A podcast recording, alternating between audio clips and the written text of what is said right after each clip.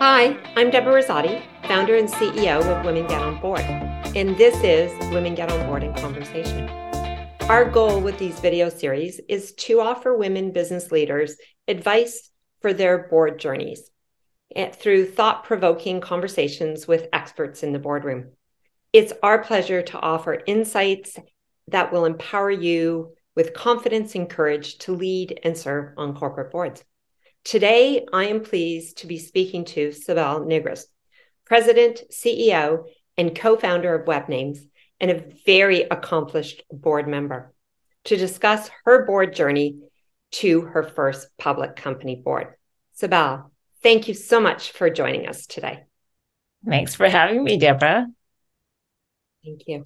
So we're going to start off with, just tell us a little bit about yourself and how you got started on your board journey.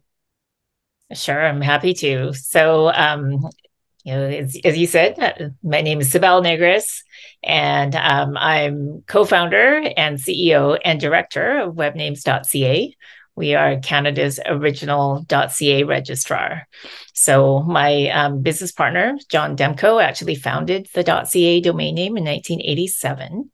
And I met him um, a number of years later, around nineteen ninety-nine, when um, he was essentially um, overwhelmed by the, the number of domains that he had um, under management.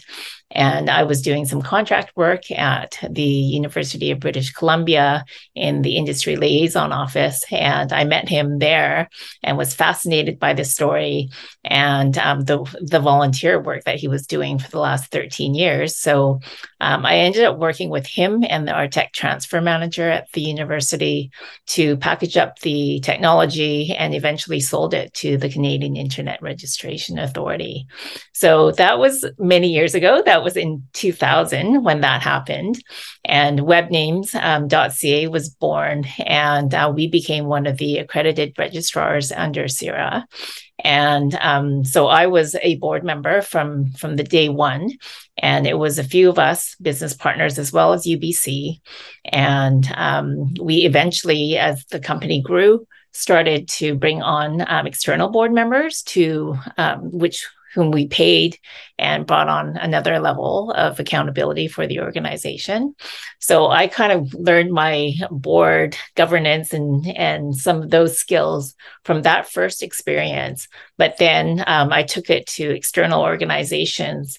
And I think because I'm a woman in technology, um, a lot of these opportunities started coming as organizations realized that technology was a really important part of um, the growth in um, companies in the two thousands. So um, I started being asked on not-for-profit boards like Wired Women, um, Small Business B C, Forum for Women Entrepreneurs, and then eventually started to serve on boards um, for government. Um, I was on the Small Business Roundtable as vice chair to um, our Minister of Jobs, um, Economic De- Development and Innovation. Um, I served on the Premier's Technology Council, and then eventually to some university boards as well, um, and then on to more for-profit boards after that. So that was kind of my journey in terms of my experience, and um, coupled with that, a lot, a lot of education along the way. So where our intersection, I'm smiling, because as you said, as C I R A became more formal and grew up a little bit, and wanted outside board members, that's where I came in, in two thousand five. Right.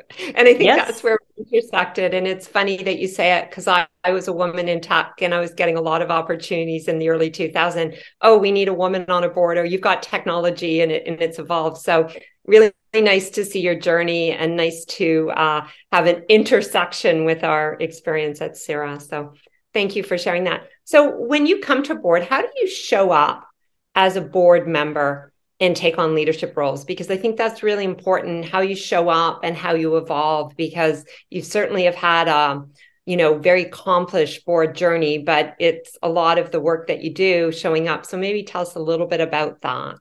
Yes, absolutely. So um, I would say that I take every opportunity for education. So some of these boards um, will Pro- provide education. So we'll talk about that a little bit. But in terms of showing up, Um, when I first um, joined a board, I'm very conscious of the learning curve for, um, especially as you move up in your board career, um, organizations get more um, complex. They're larger organizations. Many of them are highly regulated, um, and especially when you get to a public board level. So um, I'm very careful when I um, join a board. Um, I read all the materials, and as much materials as some boards have, Um, I would say like several hundred pages to sometimes over a thousand pages of board materials with the committee stuff. Um, so I, I read all of it. Um, I make notes in advance to include um, any questions that I want um, in terms of clarification on items that I, I might not necessarily understand where um, the materials are going, or um, something that I want to bring up for further discussion as a board together. Um, The other thing that I do is when I first join a board, um, I attend every committee meeting. So even if I'm not appointed to those committees, um, I ask the committee chairs um, for permission to sit in and observe on those committees. And by doing that, I find I, I've basically accelerated my learning by at least a year when I first joined a board, because what it does is it helps you really understand all of those discussions that happen prior to those decisions being brought to the board for, for um, you know, in those resolutions to be approved. But you hear all of the the um, the nuances of like what took place, the conversations that took place to lead to those decisions. So I find that really helpful. And then um, typically I would say that when I join a board, um, usually within a year or two, um, I am appointed to a committee chair role.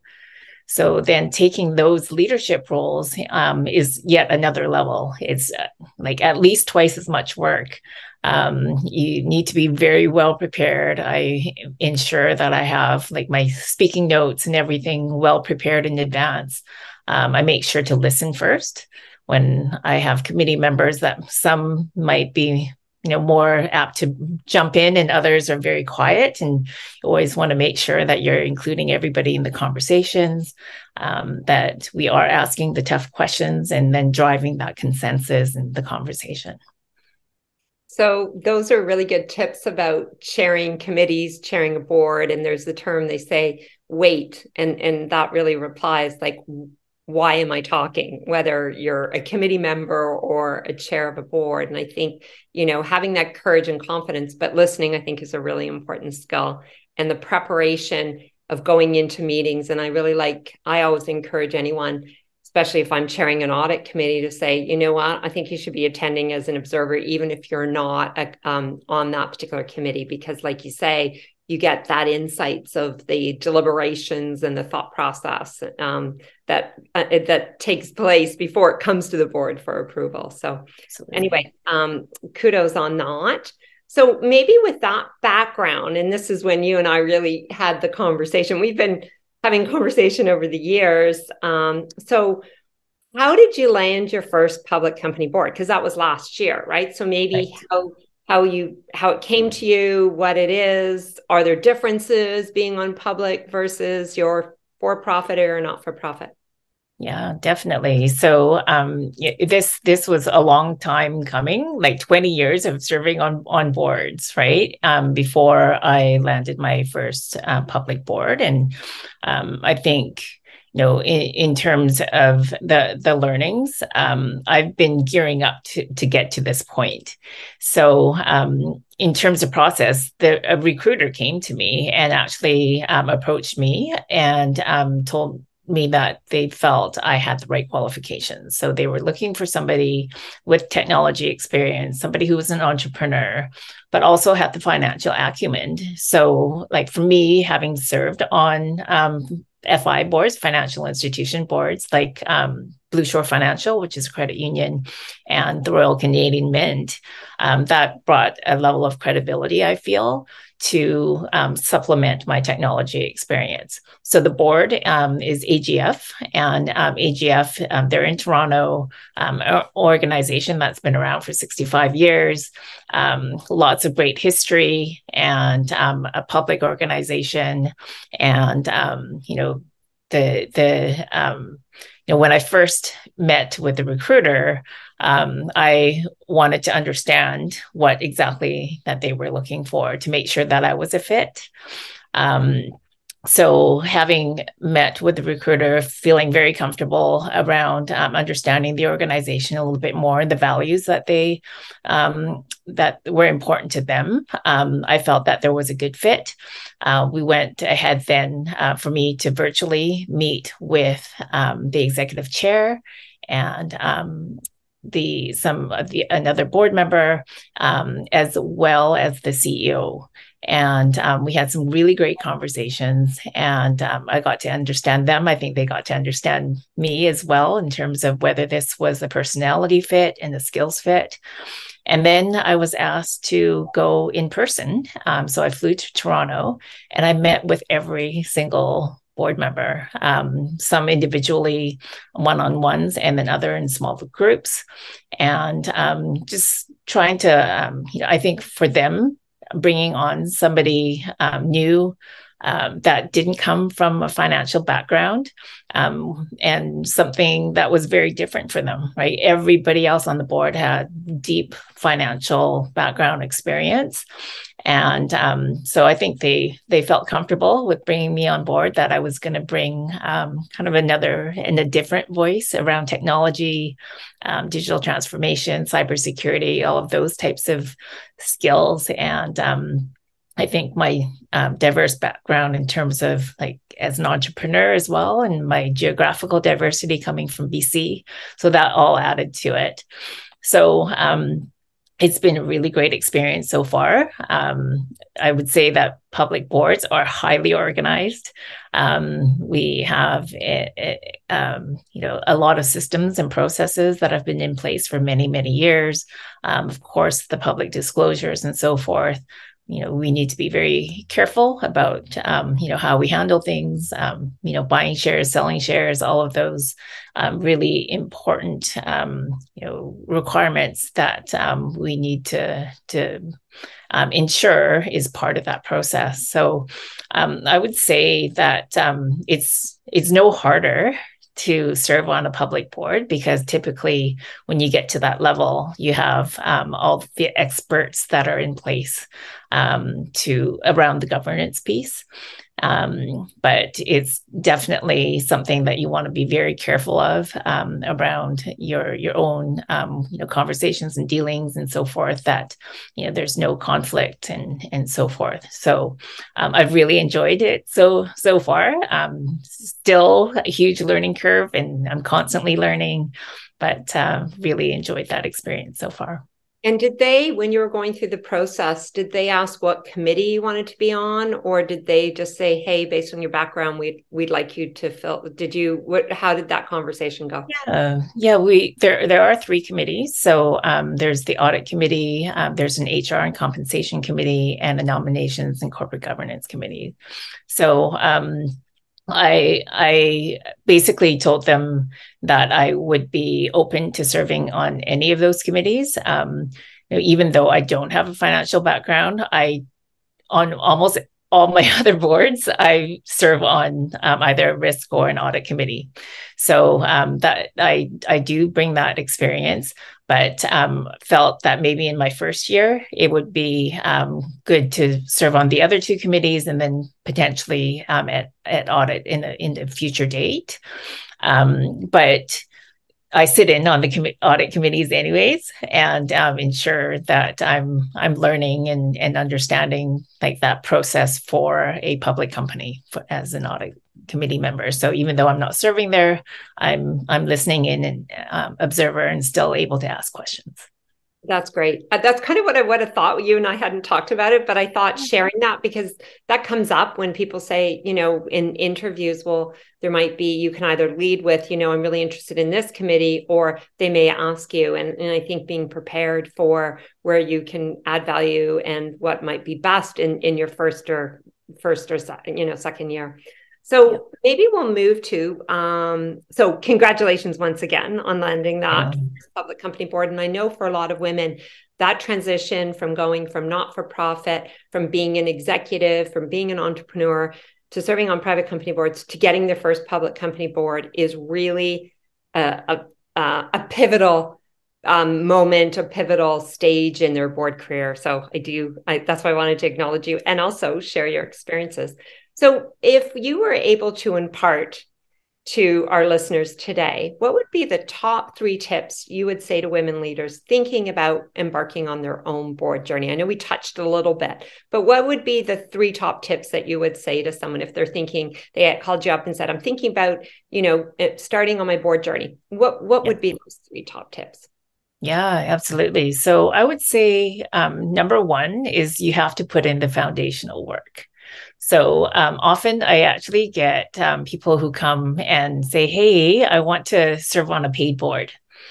And um, so my, my, my advice is typically, it's not that it's impossible, but um, you typically would start with a, like a smaller not-for-profit and then eventually into like government, government or university boards to get kind of your, like learn your chops, right, around um, the governance table.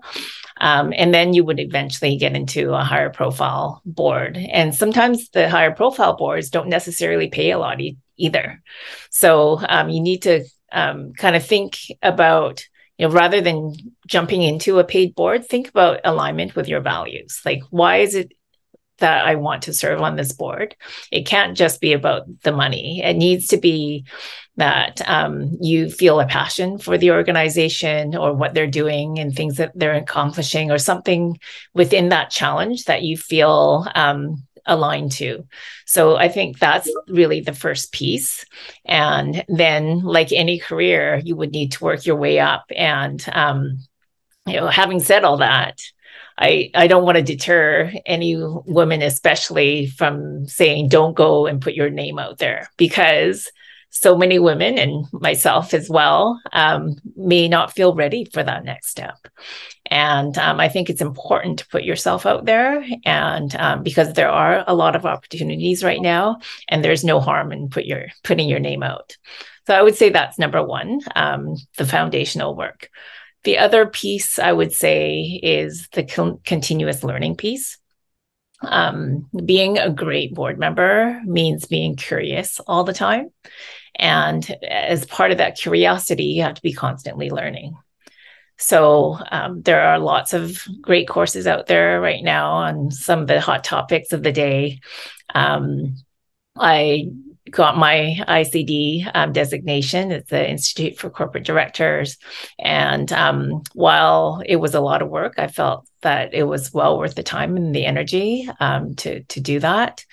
And um, there are so many courses now around um, E S G, environmental social governance, D E I, um, diversity, equity, inclusion, climate change, um, cybersecurity, though, digital transformation. Those are some of the hot topics of, of this time. And it's important, I think, for um, directors to continue learning about those topics and what other boards are talking about, and um, how boards are dealing with these topics, and, you know, what to measure and the metrics and all of that. Um, I've for sure also recommended the Women Get On Board um, financial intelligence program. So um, financial acumen is really important for any board, right? Because you're, um, every board has an audit committee. Every board needs to approve financials. And um, for a lot of people, that's not their background. And there's sometimes some nervousness as to, you know, do do I really understand what I'm reading here in, in order to approve these? So um, I've I've gotten really great feedback from people who have taken that program, Deborah. So kudos to you for, for offering that, because I think that's a huge need. Um, And then finally, I would say the last piece is to build your reputation um, as a board member um, that others want to work with. So, um, you know, besides showing up and being prepared and taking on those leadership opportunities, um, just being those people on the board that drive the strategic conversation, to always pull back from like trying to, like sometimes like directors tend to get into the weeds and, and dive in a little bit too much, and um, being that individual who can kind of pull everybody back out.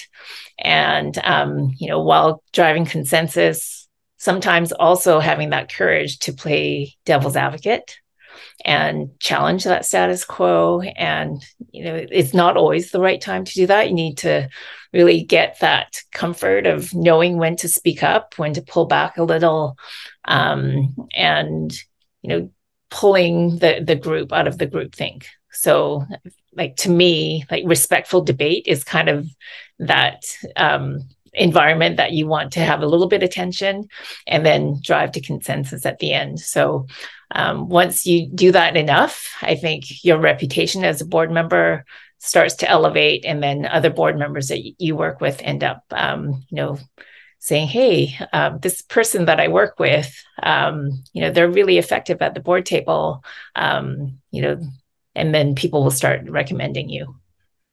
Um, so three great top tips. One thing uh, as part of continuous learning, what I would say is not only the learning that you can as an individual board member, but what you can collectively learn as a board. So we know that, you know, with Hallibank-Jurgensen's Confident Boards program, which I've done, um, yeah. and the climate change, continuous learning.